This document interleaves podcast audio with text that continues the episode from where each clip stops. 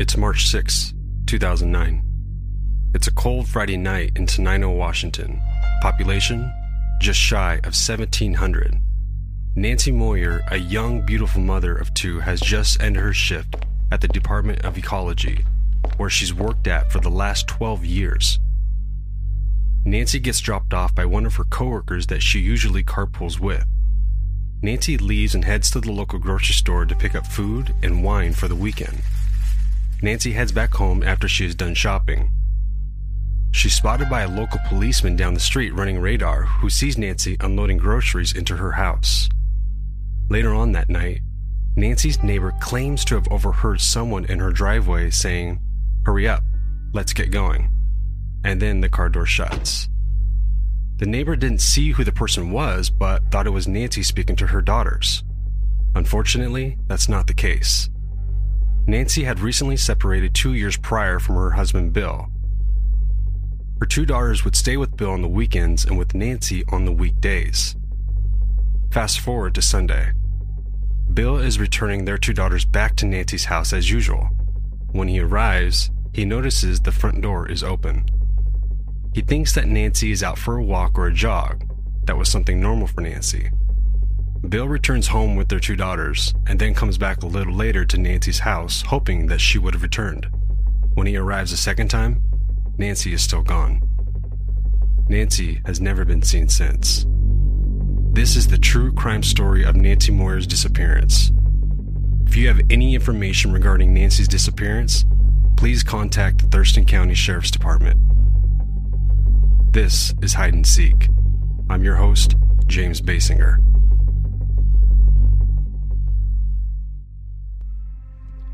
She's roaming like a pagan, searching places that I would never go. Destroying bones with endless bones, but ain't no rock can stop me from getting through.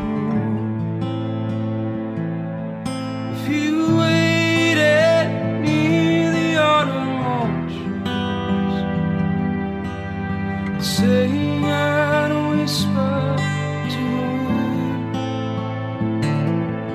If your feet can't stand the earth below, let and rest in the air. Hey guys, welcome to season one of Hide and Seek. For the past six months, I've been trying to put the puzzle together of Nancy Moyer's disappearance, a 10 year old cold case which is now considered a no body homicide. Now, before we get started, I just want you guys to know I am not a detective or a private investigator. I'm actually an insurance agent. Growing up, my family and I would always watch TV shows such as Unsolved Mysteries, Dateline, IDTV, and I've listened to just about every podcast out there that has a mystery and a crime behind it. Now, I know that doesn't make me an expert in criminology or true crime mysteries, but what I am doing here is what you can call taking a leap of faith. To begin, I wanted to find a case that was somewhat local to where I was at. That way I could work on it from home. Obviously, it makes it easier for me. I typed in my Google search bar Unsolved Mysteries, Washington State, and everything from D.B. Cooper, Ted Bundy, and the Green River Killer poured through my results. After reading through countless missing person reports, I came across a newspaper article titled Without a Trace. After reading this article, I became extremely intrigued with Nancy's case. I also felt sympathetic towards her family. She had two young girls who, at this point, have grown up most of their lives without a mother. I dove right in. I researched every blog, article, and web forum I could find that pertained to Nancy's case. I also spent a lot of my time reading in the comment section. And something I found odd was a lot of these individuals leaving comments shared detailed information. Information that wasn't public knowledge or in any of the articles I was reading. I came across a username that looked very familiar Sam Moyer 99. It was Nancy's daughter. Sam had opened up an AMA session on Reddit's website, and if you don't know what AMA stands for, it means Ask Me Anything. So she's actually taking questions straight from the audience. I sent Sam a private message on Reddit, letting her know what I was doing and what my motives were. Some time went by and I hadn't heard anything in response. To be honest, I started to get a little discouraged, but then what do you know? A Reddit notification flashes across my phone. Sam is willing to talk. We arranged a time to speak and for her to answer questions about what she had remembered. However, as the time approached, Sam shared with me that she had changed her mind and no longer wanted to speak. When I first messaged with Sam, she asked me what the name of my podcast was because she wanted to listen to it when it came out. She looked up my podcast name and saw that I didn't have anything up yet. We were still in the beginning stages of recording, and in her words, she didn't want to speak because she didn't know if we were legit. After reading her message, initially, I was pretty disappointed. But you have to look at this from Sam's perspective. I could be a journalist looking for a juicy quote since this March is the 10 year anniversary of Nancy's disappearance. I pushed forward in my investigation to see who else I can get in contact with. So, who better than the detective himself? I found in my research there have actually been three for Nancy's case. Sound like a lot? Keep in mind that this case has been going on for 10 years, and as I later learned, once it's been on a detective's desk for so long, it gets reassigned to a new detective. Detective Haller was the first detective on the case when it opened. He has since retired and is currently not available to speak due to health conditions. I reached out to the second detective. His name is Ben Elkins. Besides Detective Haller, Ben has done the most work on Nancy's case. At the beginning of this year, Ben was reassigned to patrol, and the case reassigned yet to another detective. Because I began interviewing Ben, even though he had just transitioned back to patrol, the details of the case are still very well known to him. I spent most of my time speaking with him. How's your day going?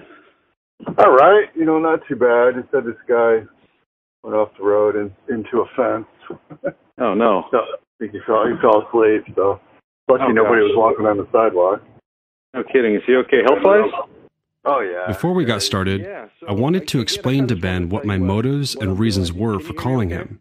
I can't imagine him receiving many Yeah, phone so calls I'm- about a 10 year old cold case. season on Nancy's case. Unfortunately, Um, we did get interrupted every now and then. Session on Reddit. I don't know if you know. Uh, if you, Radio Bravo 22. What's uh? Hold on, just a sec. Good. Oh, Trencher, go ahead. Radio One Metro. Can you show me off there for a moment? Clear up the air. All right, cool. So I guess I'll ask just some questions I've, I've put together that I kind of want to hear your input and what your your history on knowing the case. Who was who originally started the the investigation on Nancy's story? So it initially started with the city of it's um it's a small city, Tenino, Yeah. and they they initially did the missing person call where they wrote a, a missing person report. And then after you know she hadn't returned i think i think it was three days then they asked for the assistance from the sheriff's office. Hmm and that was um at the time detective dave haller. And- he's retired. He's retired.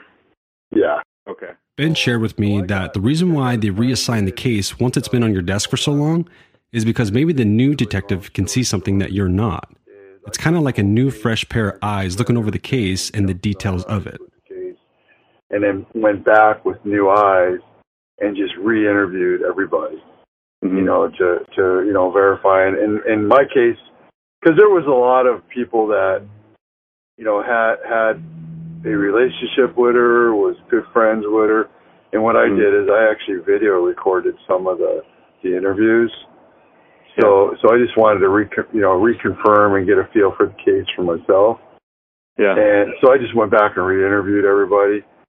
You know, but over the years, you know, from the first time I started the case, from going through it and then and then actively doing interviews and such, you know, it was an easy five years of various follow up and, and tips and all that that I would look into, and, and unfortunately, nothing nothing panned out.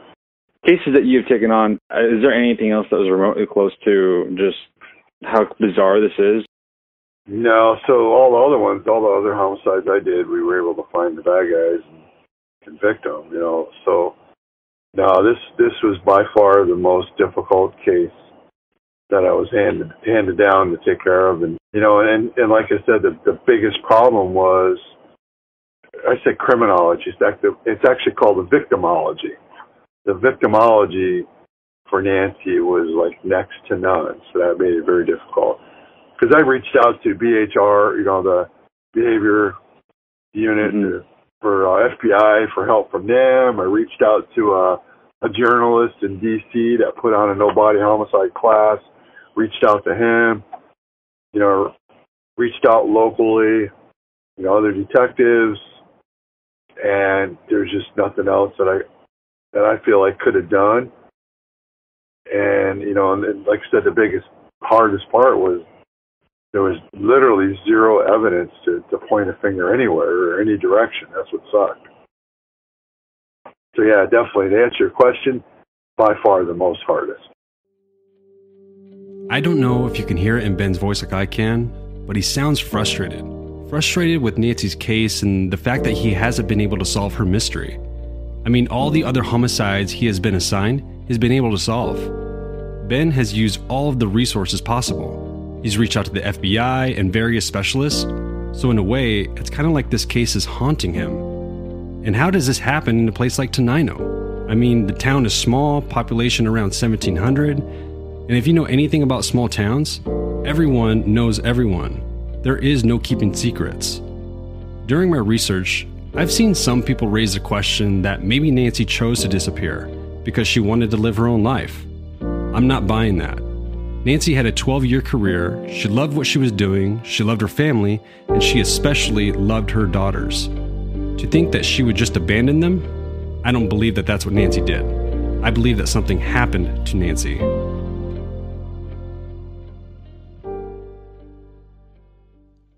I feel that if we want to find out what happened to Nancy, we need to know more about who Nancy was. I've been unsuccessful in my attempts to speaking with Nancy's husband Bill and her sister Sharon, so I reached out to a close friend of Nancy's. Her name is Erica. Hey, Erica. Yes. How you doing? James Hi. Basinger. Good. Good. I'm doing good. How long did you know Nancy for? Um, since high school. Since high school? Yes. And then did you guys just meet? Uh, wh- which high school did you guys attend? Uh, Olympia High School. Olympia High School? Yeah. Okay. I started off by asking Erica just some general questions about her relationship with Nancy and how it started. I could tell early on that not only were Erica and Nancy close friends, but she was willing to answer just about any question that I had. We went to school all four years together, so I I believe it was freshman year. If you could just share with me, like, what kind of person Nancy was in high school growing up and her personality or character, you know, just amongst her friends in school. Was she outgoing, class clown? I think she was pretty outgoing because she liked um every type of person. It didn't matter who you were. She kind of I don't know, she she liked everybody. It it didn't matter if you were poor, rich or you know, just popular or not popular. She you know, I I don't know uh she was just bubbly, very happy person. Um, just really fun to be around. Would you consider her one of your best friends or closest friends? One of my closest friends, I she had her her best friends, but she I don't know, she just had a a way of, of treating you that made you feel special. She really did. I mean, she made me feel like I was her best friend. She was just a great person that way. Did you guys keep in? con- uh, in Erica and I talked for quite a while. After she was done sharing who Nancy was, I wanted to find out more about the time when she found out Nancy had disappeared and what she remembers. Yeah.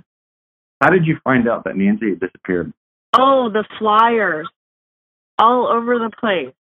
And I saw it on the news. I was at a client's house. I was a caregiver at the time. And I saw her on like Channel 5 or something. And I couldn't believe it when I saw her face. It just me. I was like, no way, that couldn't be Nancy. It was surreal to see uh someone I know missing you know. And then um, I think I got online or something, copied off some flyers and put them on my car. So I drove around with with it on my car for a while. Did you live close to Tenino at that time? No, no. At that time, I lived in Pierce County. I was living in Graham.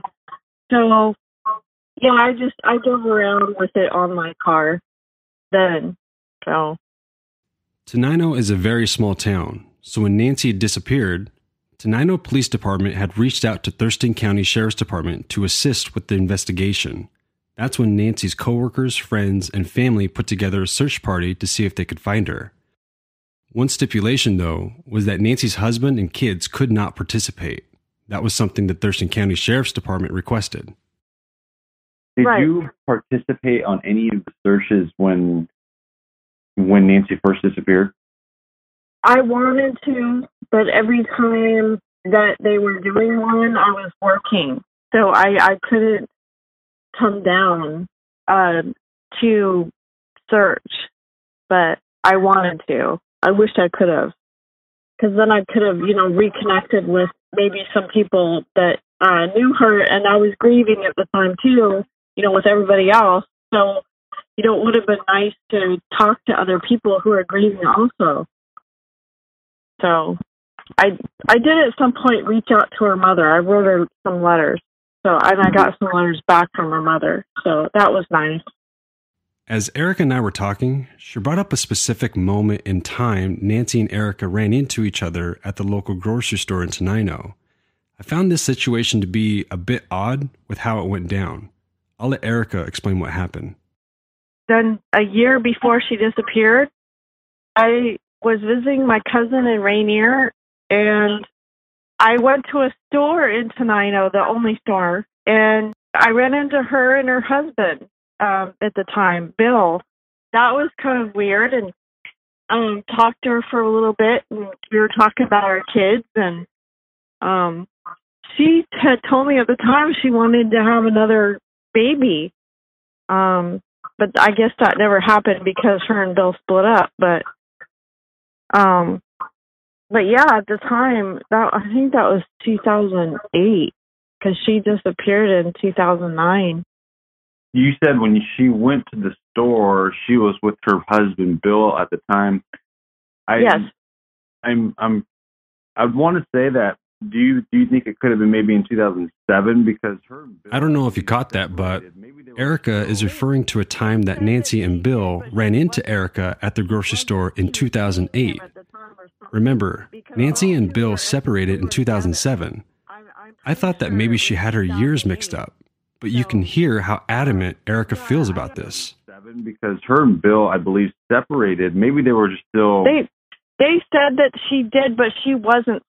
She wasn't. She was seeing him at the time or something because Oh. those two were at the store together. I'm I'm pretty sure it was 2008.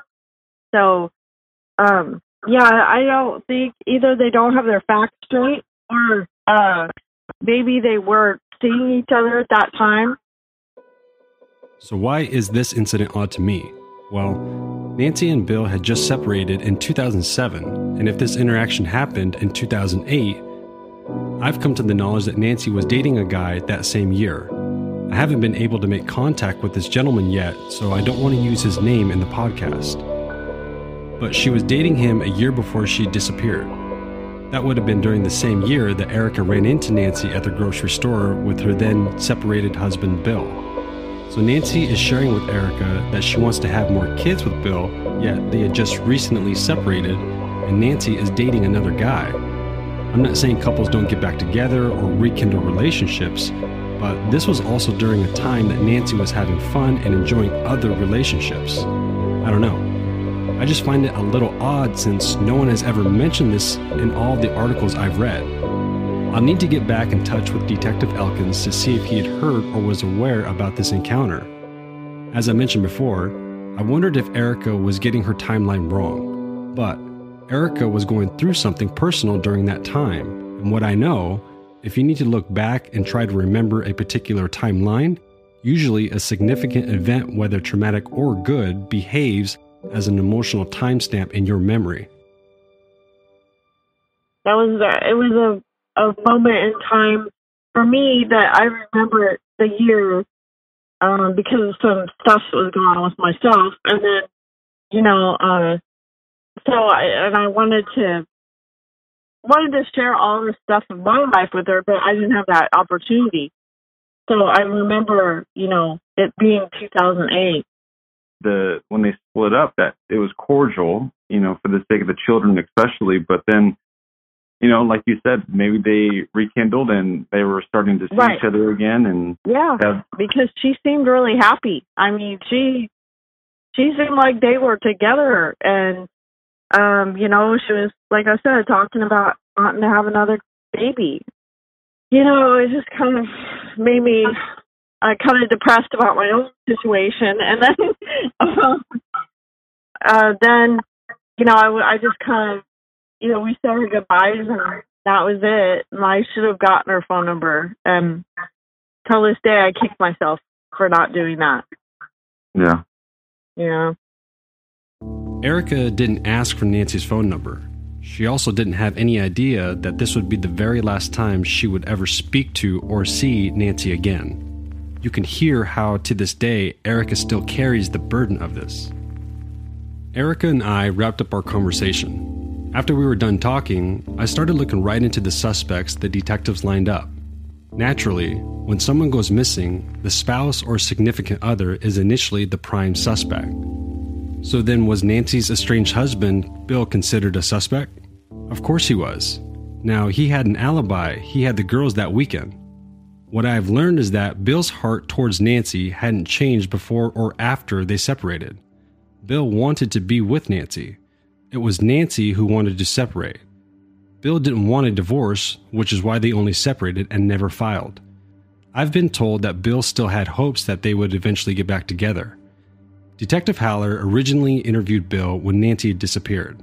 He said that Bill was very cooperative and answered all the questions they had. They didn't have any concerns and even ruled out Bill as a suspect early on. They went as far as going on TV and announcing this.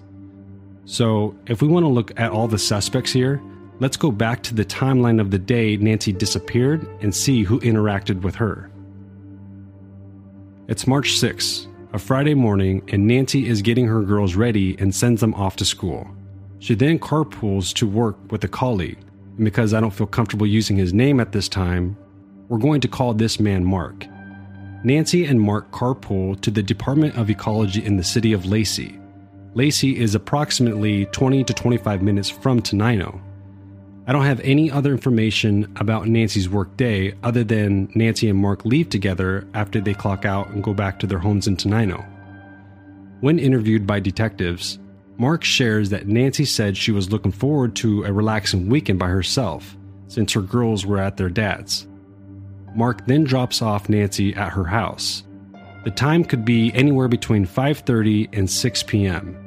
Soon after she has been dropped off, Nancy heads to the grocery store to pick up a bottle of wine and food for the weekend.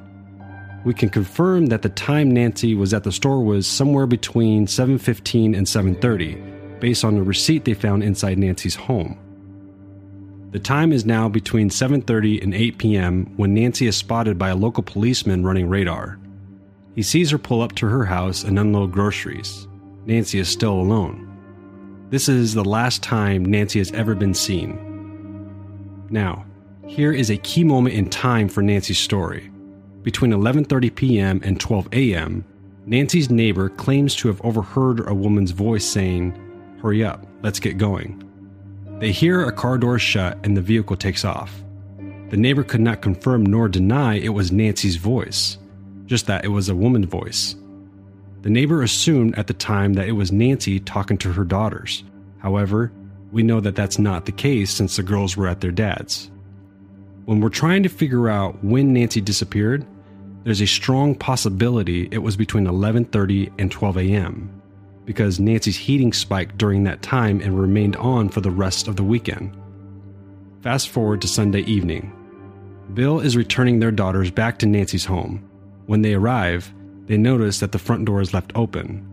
They enter the house and call out for Nancy, but she's nowhere to be seen. Bill takes his girls back to his house thinking Nancy may have gone out for a walk. When he returns the second time a couple hours later, Nancy is still not home. At this point, Bill knows that something is wrong. Nancy has never missed a pickup or drop off when it comes to their girls. That is when Bill files the missing person report. Allow me to set the scene for you. There is no sign of forced entry. Nancy's lights and TV are left on. A glass of wine had been poured, and another glass is sitting next to it. Nancy's purse, keys, and identification are inside. So, what next? As Detective Haller looks through Nancy's home, everything is where it should be. There are no signs of a struggle between two individuals. Based on Detective Elkins and Haller's report of Bill, I feel it's safe to say Bill isn't a suspect. So, Bill, if you're listening to this, I hope we can speak soon. If our theory isn't that Nancy chose to leave, then what happened to her? We get our first break when detectives find someone called Nancy's house four times and left two voicemails that Friday evening. It's a guy. Oh, and get this this gentleman just so happens to work with Nancy. Next week on Hide and Seek.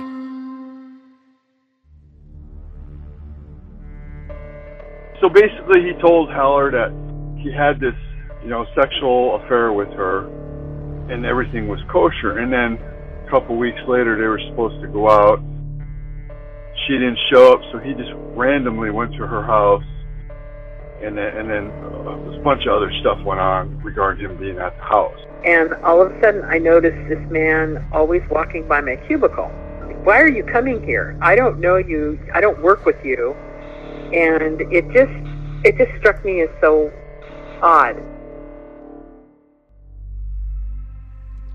She's a Roman, like a pagan, searching places that I would never go.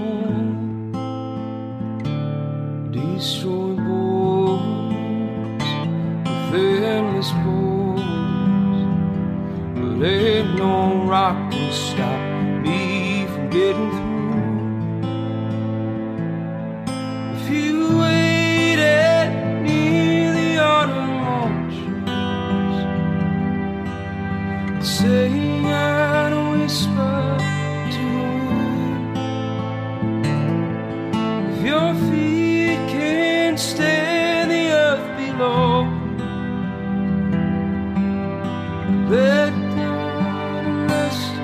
Thanks for listening, guys. If you enjoyed the first episode of Hide and Seek, please subscribe, rate, and review to keep more episodes like this coming your way. Our graphic design is created by Jordan Robinson, mix and mastering by Hymns and Thunder Studio, and our theme song Borders is written and recorded by Colin Dale.